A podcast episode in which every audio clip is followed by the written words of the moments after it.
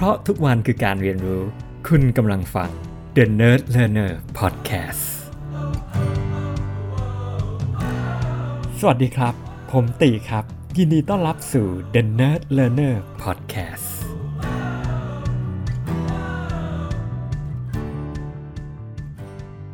สวัสดีครับผม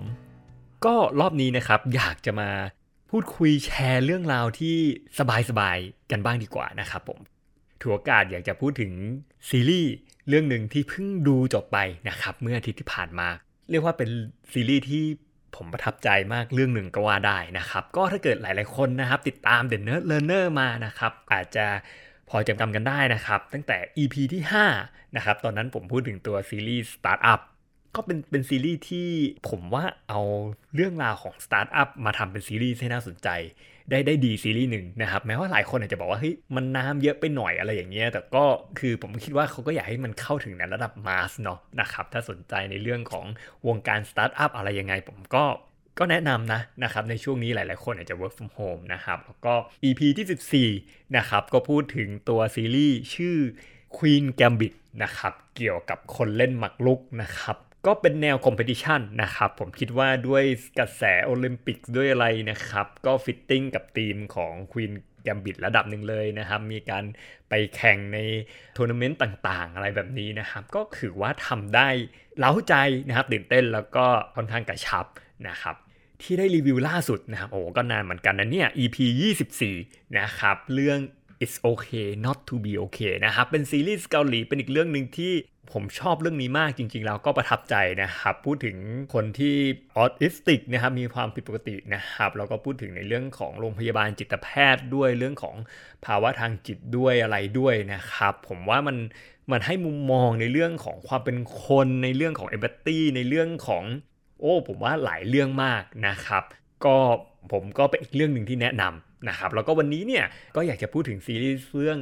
Move to Heaven นะครับนี่ก็ออกมาได้ได้ประมาณ 2-3 เดือนแล้วนะครับ ก็ไม่แน่ใจว่าหลายๆคนอาจจะได้ดูกันบ้างหรือยังนะครับ ก็ถือว่าเป็นซีรีส์ที่กระแสตอบรับดีมากนะครับ ก็ EP นี้นะครับก็เหมือนกับทุกๆ EP นะครับไม่มีการสปอยเนื้อหานะครับก็ไม่ต้องกังวลอะไรนะครับ ตอนที่ซีรีส์นี้ออกมาใหม่ๆเนี่ยก็เป็นอีกหนึ่งซีรีส์ที่เออผมก็ก็ดูแล้วอยากดู นะครับแล้วก็มีช่วงช่วงที่ผ่านมาอ่ามากก็เสียด้วย ก็ยิ่งอยากดูซีรีส์นี้เข้าไปใหญ่นะครับแต่ก็ก็ยังไม่ได้มีโอกาสได้ได้ดูจนจนถึงอาทิตย์ที่ผ่านมานะครับคือ concept เนี้ยมันมันดูแหวกมันดูน่าสนใจอะคือมันมีมันมีปมมันมีพล็อตเรื่องที่ผมคิดว่าเฮ้ยมันน่าสนใจนะ มันพูดถึงคนที่ทำหน้าที่เป็นพนักงานเก็บกวาดห้องของคนของผู้เสียชีวิตละกันประมาณนี้นะครับผมยังเราประทับใจตั้งแต่ EP แรกที่ได้ดูเลย คือการเล่าเรื่องการหยิบเนื้อหาใช่ไหมครับ หยิบเคสที่เขาเอามาร้อยเรียงในซีรีส์นี้เนี่ยเนี่ยผมว่าแบบเฮ้ยทำได้ดี การแสดงก็ทำได้ดี แล้วก็คือมันไม่ใช่แค่เรื่องแบบเฮ้ยการเก็บห้องของของผู้ตายอย่างเดียว แต่ว่ามันมันมีประเด็นมันมัน explore ในมุมมองของความตาย ความเป็นมนุษย์ของของชีวิตได้อย่างลึกซึ้ง แล้วก็อย่างแยบยลแล้วก็อย่างพระเอกในเรื่องเนี่ยเป็นเด็กอายุประมาณ 20 แล้วก็เขาเขาเป็นคนที่ไม่ปกตินะครับก็คือคือมันจะมีแบบความอารมณ์คล้ายๆแบบ it's okay not to be okay แต่ว่ามันคนละเรื่องคนละสไตล์กันเลยนะครับ แล้วแล้วตัวพระเอกเนี่ยด้วยความที่เป็นเด็ก แล้วก็ใน EP แรกเรียนตรงๆว่าแบบคุณพ่อเขาก็ซึ่งเป็นคนเดียวที่เป็นที่ยึดเหนี่ยวหัวใจเนี่ยนะครับก็จากเขาไป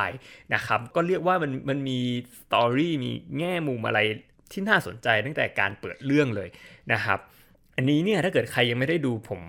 ผมแนะนำอย่างยิ่งละกันนะครับผมคิดว่ามันสะท้อนอะไรได้ดีมาก มันสะท้อนผมว่าประเด็นแรกเลยในการที่ผมอยากจะหยิบมายกคงเป็นเรื่องของสะท้อนว่าเรามุมมองเราตัดสินคนยังไง คือตัวเรื่องเนี้ก็จะทำหน้าที่ที่เป็นเลนส์สะท้อนในแง่นี้เนี่ยผมว่าชัด เจนมากๆ เรื่องหนึ่งเลยก็ว่าได้คือคือทำให้เราเห็นว่าเฮ้ยจริง ๆ แล้วอะคนเราบางทีแบบตัดสินจากเปลือกนอกหรือจากคือจากเท่าที่เห็นเนี่ยเออตัดสินยังไงนะครับแล้วทำในหลากหลายมิติมากนะครับอย่างเช่น EP แรกเนี่ยผมว่าชัดเจนมากเลยก็คือว่าด้วยการที่ตัวพระเอกเนี่ยชื่อว่ากูรูนะครับไปกับคุณพ่อเขาในเคสแรกใช่ไหมครับคือเขาก็จะทำการแบบคือขบวนการของเขาเนี่ยคือแน่นอนคือเก็บกวาดห้องนะครับแล้วก็อาจจะเลือก สิ่งที่เรียกว่าเป็นหัวใจหรือว่าแบบสำคัญที่มีค่ากับตัวบุคคลนั้น หรือว่ากับบุคคลอื่นเนี่ยเขาจะทำการเก็บใส่กล่องสีเหลืองนะครับ ก็แน่นอนละมันก็ทำให้ทั้งตัวกูรูเองนะครับ แล้วคุณพ่อเองเนี่ยก็จะต้องคอยพิจารณานะครับ สิ่งของต่างๆนะครับที่ที่ของผู้ตายที่ที่มีอยู่ในห้องในแต่ละชิ้นนะครับผม แล้วแล้วในตัวเนื้อเรื่องเนี่ยมันก็มีการพูดคุยกันนะครับคือคือมาเหมือนกับมาแชร์กันว่า เพื่อทำความเข้าใจอะครับว่าเออผู้ตายคนนี้เนี่ยเออจริง ๆ แล้วเนี่ยเขาเป็นยังไง เพื่อมาทำให้เราเข้าใจผู้ตายมากยิ่งขึ้นนะครับคือเขาก็เล่าคือเริ่มจากกูรูก่อนเขาก็แชร์ว่าโอเคหลังจากที่แบบดูของของผู้ตายของคนคนนี้เนี่ยอ๋อคนนี้น่าจะเป็นแบบนี้แน่เลย เขาน่าจะ หนึ่งสองสามสี่ห้าอย่างนี้ เขาคงเป็นแบบนี้นะครับ เพราะว่าเขามีสิ่งนี้ เขาน่าจะชอบกินอย่างนี้อะไรประมาณแบบนี้ จากนั้นเนี่ยที่มันน่าทึ่งกว่านั้นก็คือว่าคุณพ่อเขาเองอะ่ะเขาก็มาแชร์เหมือนกัน โดยหยิบจากหลักฐาน แล้วก็ของชิ้นเดียวกันนี่แหละนะครับ จากจากจากเนื้อหาแบบอ่าเรียกว่าวัตถุดิบเดียวกันอะแต่ว่ามาแชร์ในอีกมุมหนึ่งที่เขาเห็น อ๋อ อย่างเช่นเขาบอกว่า จริง ๆ แล้วมันไม่ใช่เป็นเพราะว่าเขาชอบกินทุกรสชาตินะ แต่เป็นเพราะว่าเขาเลือกที่จะซื้อรสชาติไหนก็ได้ที่มันถูกที่สุดที่มันมีโปรณเวลานั้น อันนี้คือเขาก็จะแบบเนื้อหาเดียวกันอะแต่ว่าตีความอีกแบบหนึ่งนะครับ มันทำให้เราเห็นว่าเฮ้ยเราเห็นสิ่งสิ่งเดียวกัน สิ่งของเหมือนกัน แต่ว่าการตีความเรื่องราวเพื่อความเข้าใจของเขาเนี่ยตีความไม่เหมือนกันนะครับ อันนี้เป็นแค่ส่วนหนึ่งที่ผมว่าตัว Move to Heaven ตัวซีรีส์นี้เนี่ยทำให้เราเห็น คือตัวซีรีส์เองจะให้เราเห็นเลยว่า เออ เนี่ยเราจะตีความแบบนี้ หรือว่าเขาจะให้เห็นว่า เอ้ยตัวละครอย่างคุณอาของกูรูตีความผู้ตายเป็นแบบนี้ ตีความเรื่องราวของคนเป็นแบบนี้ แล้วเราจะค่อยๆ พบว่าจริง ๆ แล้วเนี่ยเรื่องจริงมันอาจจะไม่ใช่อย่างที่เราตีความนะครับ อะไรที่เราตัดสินว่ามันเป็นอย่างไรเนี่ย มันอาจจะไม่ใช่อย่างที่เราคิด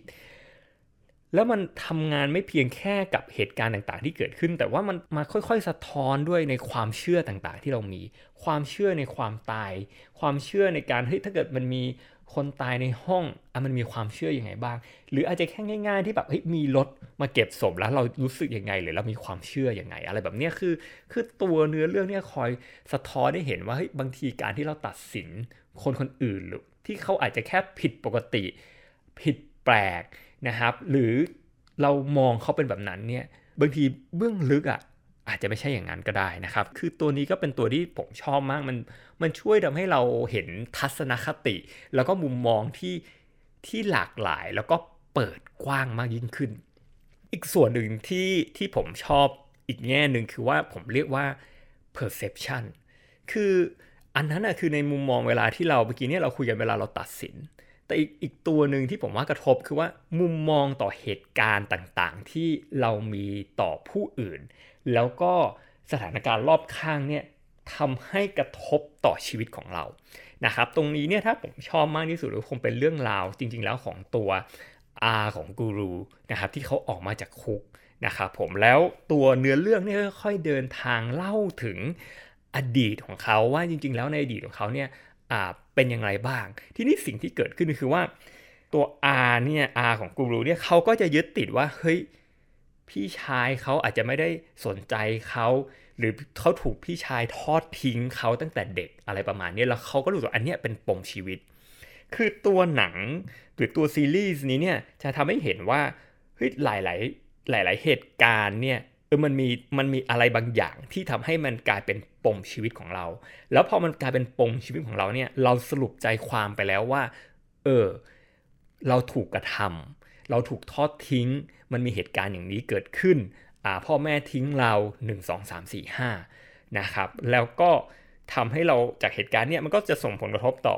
อะไรต่างๆ ตามมาในชีวิตเราอาจจะทำให้เราใช้ชีวิตที่เหลวแหลก หรือว่าไม่ได้สนใจ ไม่ได้แยแสหรืออะไรก็แล้วแต่ นะครับ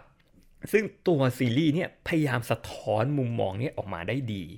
ในขณะเดียวกันตัวกูรูเนี่ยเขาโตมาด้วยความผิดปกติตั้งแต่เด็กนะครับในเรื่องของการพูด เพราะฉะนั้นเนี่ยคือเขาเป็นบุคลิกคล้ายๆออสติสติกเนาะเอาเอาเปรียบเทียบง่ายๆแล้วกัน เพราะฉะนั้นเนี่ยเวลาเขาไปอยู่ในสังคมอะคนก็จะอาจจะแบบแซวเขาหรือถูกมองแปลกไป แต่ในขณะเดียวกันเขาได้รับการ เลี้ยงดูมาจากพ่อที่รักเขามากๆ แล้วก็ไม่ได้มองว่าเขามีอะไรปกติ เขาเปิดอิสระให้ลูกของเขาเนี่ยได้เต็มที่แล้วก็ให้เขาเชื่อมั่น ในตัวเขาสอนเขาให้เขาดูแลตัวเองให้เขาอะไรต่างๆ นานาเนี่ยนะครับซึ่งที่แปลกคือว่าตัวหนังจะสะท้อนให้เราเห็นว่าเฮ้ยคนที่เกิดมาที่ดูเหมือนผิดปกติภายนอกเนี่ยกลับกลายเป็นว่าภายในเนี่ยดูปกติที่สุด คนที่อย่างคุณอาของกูรูเนี่ยที่ดูเหมือนภายนอกเนี่ยเหมือนคนธรรมดาทั่วไป แต่เบื้องหลังข้างในเนี่ยกลับกลายเป็นเหมือนคนที่ผิดปกติ แล้วมีปมแล้วมีอะไรบางอย่างที่ต้องการเยียวยามีความเจ็บปวดอยู่ข้างใน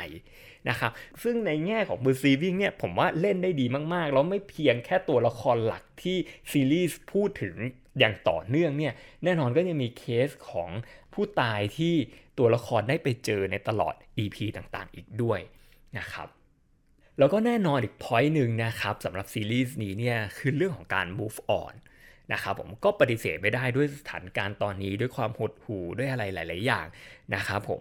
ครับแล้วด้วยการที่เป็นซีรีส์ที่พูดถึงเรื่องของการจากลานะครับแน่นอนไม่ว่าจะเป็นตัวพระเอกเองกูรูนะครับที่พ่อเขาต้องรับมือ กับการจากลาที่เขาเสียคุณพ่อไปอย่างกระทันหันนะครับ หรือว่าแน่นอนในผู้ตายหลาย ๆ เคสเนี่ยนะครับมันมีเหตุการณ์ที่ไม่คาดคิดเกิดขึ้นนะครับอยู่ดีๆ ก็เสียชีวิตขึ้นมานะครับ แล้วคนที่เขารักหรือว่าคนที่ที่มีความสัมพันธ์กับเขาเนี่ยเขาเขาต้องรับมือกับการสูญเสียตรงนั้นนะเพราะฉะนั้นตัวซีรีส์นี้เนี่ยถ่ายทอดนะครับในการดำเนินเรื่องในการเผชิญหน้า ไม่ว่าการเผชิญหน้ากับความตาย หรือในบางครั้งเนี่ยเรื่อง ตัวเนื้อเรื่องเองกล้าที่จะพูดในเรื่องของเฮ้ยบางทีถึงจุดจุดหนึ่งเนี่ยเราอยากจะไปอย่างสงบหรือเปล่า ถึงจุดจุดหนึ่งเนี่ยตัวซีรีส์เองสะท้อนมาว่าเฮ้ยเหตุการณ์นั้นอะเขากำลังบีบบังคับให้เขาฆ่าตัวตายหรือเปล่า คือซีรีส์พูดในการมาเชิญหน้าความตายในหลากหลายมุมมองนะครับผมแล้วก็แล้วก็ให้เราช่วยเราอะครับในการ move on ในการก้าวไปข้างหน้า นะครับตัวซีรีส์ก็จะมีมีประโยคหนึ่งที่เขาจะพูดประมาณว่า ถ้าเรายังจดจำเขาได้ เขาก็ไม่มีวันหายไปไหน เขาก็ยังอยู่กับเรา อะไรประมาณนี้นะครับ ก็ก็ผมผมแนะนำว่าไปดูเองดีกว่านะครับ และแน่นอนนะครับพอพอเนื้อเรื่องมันเป็นแนวนี้เนี่ยมันอดที่จะทำให้เรากลับเข้ามาตกผลึก แล้วก็ได้นึกถึงว่าเฮ้ยจริง ๆ แล้วเนี่ยสุดท้ายอะไรกันแน่ที่สำคัญกับชีวิตของเรา นะครับอย่างที่ผมได้เล่าให้ฟังก็คือว่า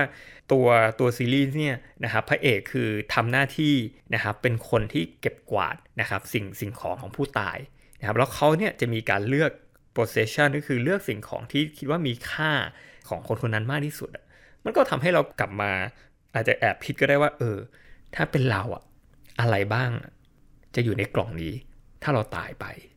นะครับ เอออะไรกันแน่ที่เออมันเป็นสิ่งสำคัญเป็นสิ่ง ยึดเหนี่ยวกับเรานะครับ หนังหนังสะท้อนออกมาตรงนี้ได้ดีมาก เพราะเขาทำให้เห็นว่าเออบางครั้งอะคนที่เรานึกว่า ไม่มีพ่อแม่ไม่มีญาติด้วยซ้ำอะเสียชีวิต แต่จริง ๆ แล้วเขาอาจจะได้มีการสร้างความสัมพันธ์กับ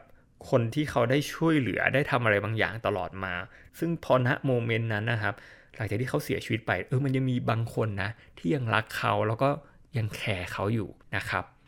แล้วมันทำให้เราได้เห็นแล้วก็ทบทวนถึงความไม่แน่นอนในชีวิตนะครับ โดยเฉพาะในเหตุการณ์ตอนนี้ที่เรากำลังอยู่นะครับ แล้วก็หวังว่าทำให้ทุกคนเนี่ยได้เห็นถึงคุณค่าในช่วงเวลาที่เรายังใช้ชีวิตอยู่นะครับ แล้วบางครั้งเนี่ยและแน่นอนนะครับมันอาจจะเป็นโอกาสดีก็ได้ที่เราควรใช้เวลาในการพูดคุยกับคนที่เราอยากจะคุยแหละ แต่เราไม่กล้าคุยสักที หรือได้โอกาสที่จะเชื่อมต่อความสัมพันธ์ หรือให้โอกาสกับคนบางคน นะครับก่อนที่มันจะสายเกินไป ผมว่าตัวซีรีส์นี้เนี่ยเล่นกับประเด็นนี้เนี่ยได้ดีมากๆครับ แล้วถ้ามีอะไรที่ผมคิดว่าผมอยากจะย่อยแล้วก็ปิดท้ายในส่วนของซีรีส์นี้ละกันที่ผมอยากจะสรุปแล้วผมคิดว่าเป็นไฮไลท์นะครับที่ที่ผมคิดว่าหลายหลายคนอาจจะไม่ได้พูดถึง คือในเรื่องของผมเรียกว่าการภูมิใจในการเป็นสิ่งที่เราเป็นในการเป็นตัวตนของตัวเองละกัน นะครับเพราะว่าตัวเนื้อเรื่องเนี่ยเปิดมาด้วยพระเอกที่มีความผิดปกตินะครับ แต่เขากับรู้สึกภูมิใจรู้ไม่อาจจะไม่เรียกว่าภูมิใจ แต่รู้สึกว่าโอเค รู้สึกเป็นปกติกับสิ่งที่เขาเป็นนะครับ ซึ่งต่างกับอาเขาที่เขากลับรู้สึกผิดปกติ ทั้งๆทที่เขาดูเหมือนปกตินะครับ แล้วตัวซีรีส์เนี่ยก็จะ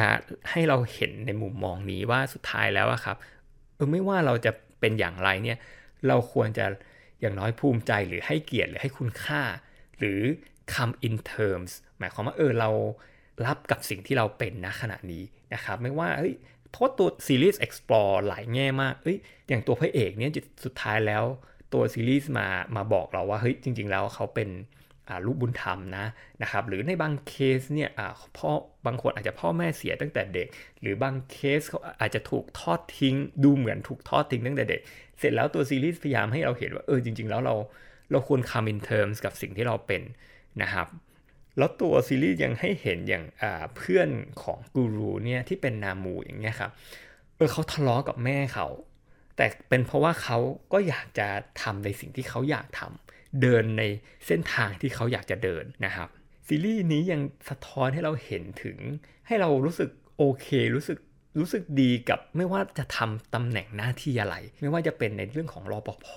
ให้เราเห็นว่าเออจริง ๆ แล้วมันมีคนที่เขาเป็นห่วงเป็นใยแล้ว แล้วเขาคิดถึงเรานะ นะครับเมื่อเราทำหน้าที่ของเราเราได้ดีได้เราได้ช่วยเหลือผู้อื่น และแน่นอนสำหรับตัวซีรีส์นี้คือแม้แต่ในเนื้องานที่เราเป็นคนที่ไปเหมือนแบบเก็บกวาดของผู้ตายแทนที่อาจจะโดนคนอื่นมองไม่ดีหรือว่าโดนคนอื่นแซวเนี่ยนะครับแต่จริงๆแล้วเราทำงานนี้เนี่ยเอ้ยเราภาคภูมิใจแล้วเราเห็นคุณค่าในงานที่เราทำนะครับ เพราะนั้นตัวตัวซีรีส์นี้เนี่ยองค์ประกอบคือเขาอยากให้เรารู้สึกภูมิใจรู้สึก at peace รู้สึกว่ามันโอเคในสิ่งที่เราเป็นเห็นคุณค่านะครับในสิ่งที่เราเป็นสำคัญคือวันนี้เนี่ยเออเราได้ทำตัวของเราเป็นประโยชน์แก่ผู้อื่นหรือเปล่า เราได้อ่าส่งมอบสิ่งดีๆนะครับความรักความสัมพันธ์ที่ดีให้กับผู้คนรอบข้างมากน้อยขนาดไหนนะครับ เพราะฉะนั้นเนี่ยนะครับไม่ว่าตอนนี้พ่อแม่ของเราจะเป็นอย่างไร ยังมีชีวิตอยู่ไม่มีชีวิตอยู่ ชีวิตของเราจะเป็นแบบไหนแบ็กกราวจะเกิดอะไรขึ้นมา เรามีปมชีวิตอะไรอย่างไรบ้างนะครับ ต้องต่อสู้อะไรขนาดไหนอย่างไรนะครับ ผมว่าตัวเรื่องนี้ก็เป็นแรงบันดาลใจหวังว่าแบบเราได้เดินในเส้นทางที่เราเลือกที่เราอยากจะเดินหน้าไปนะครับแล้วก็เป็นกำลังใจให้เราในการช่วยเราหวังว่าตกผลึกเยียวยาแล้วก็ก้าวต่อไปได้อย่างเข้มแข็งครับ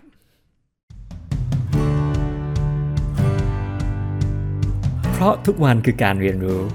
คุณกำลังฟัง The Nerd Learner Podcast